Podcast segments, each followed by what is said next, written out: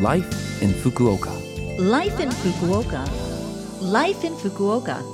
This program is brought to you by Fukuoka City. Good morning, and thank you for joining me, Colleen, for this morning's Life in Fukuoka.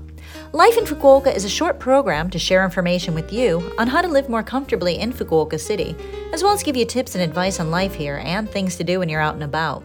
Life in Fukuoka is on in English every Monday morning at this time, so be sure to tune in.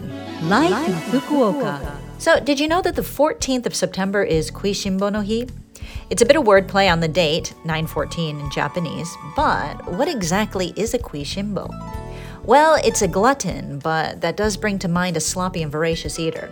You could say it's a gourmand, but that sounds a bit fancy. These days, we'd probably say a foodie, someone who really likes to eat. There's actually a magazine that caters to these kuishinbo and introduces the pleasures of various foods. The magazine is called Danchu, and it's put out by the company President Incorporated. From 2021, the magazine made its aim to make meals tastier and more enjoyable, as well as to remember to thank food producers, chefs, and others who are involved in the food we have in our lives. In Fukuoka City, we have so many delicious foods and ingredients all around us. Not only Japanese restaurants, but the number of foreign food restaurants have also increased. What food reminds you of when you were a kid? Why not try making it here again? It can be a little difficult to find all the ingredients you need sometimes, but if you look around and do a little research, you can probably get your hands on nearly everything you need. Personally, kimchi jjigae with a ton of tofu reminds me of my childhood, and getting what I need to make it here is really easy. Life in Fukuoka. All right, well now I have some information for you from Fukuoka City about COVID-19 vaccinations. Fukuoka City has been working toward making sure everyone who hopes to be vaccinated can do so with peace of mind. In Fukuoka City, inoculation tickets for the third and fourth doses of the vaccine are being sent out. Residents who have received the previous 2 or 3 inoculations will receive the vaccination coupon for the next dose in the mail roughly 5 months after the last dose if they are eligible. Vaccination coupons for the 4th dose will be sent to people over the age of 60 who have had 3 previous doses and to people between the ages of 18 to 59 who have underlying illnesses or who are healthcare workers or workers in facilities for the elderly and the disabled. When the inoculation coupon arrives, please visit the reservation site or call the vaccine call center to make a reservation. Please wait until that coupon does arrive. If you haven't received that coupon, please phone the call center. You can also phone that call center to register if you have an underlying illness. Vaccinations for children between the ages of 5 and 11 are also being done. People who have recently relocated to Fukuoka City from overseas and who hope to get vaccinated need to fill an application to receive the inoculation tickets.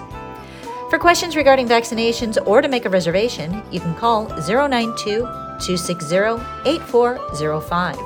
Again, that number is 092-260-8405. Calls will be taken between 8:30 a.m. and 5:30 p.m. every day. And 7 languages are available at that number, including English. Now I have some information to share with you about the Fukuoka Prize. Fukuoka City honors those who have contributed to academic research, art, and culture in Asia by awarding the Fukuoka Prize. This year, the laureates of the 32nd Fukuoka Prize are taiko drummer Eitetsu Hayashi, who will get the grand prize.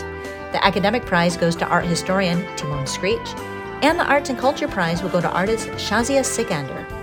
The 3 laureates will gather in Fukuoka in September each to hold a public lecture.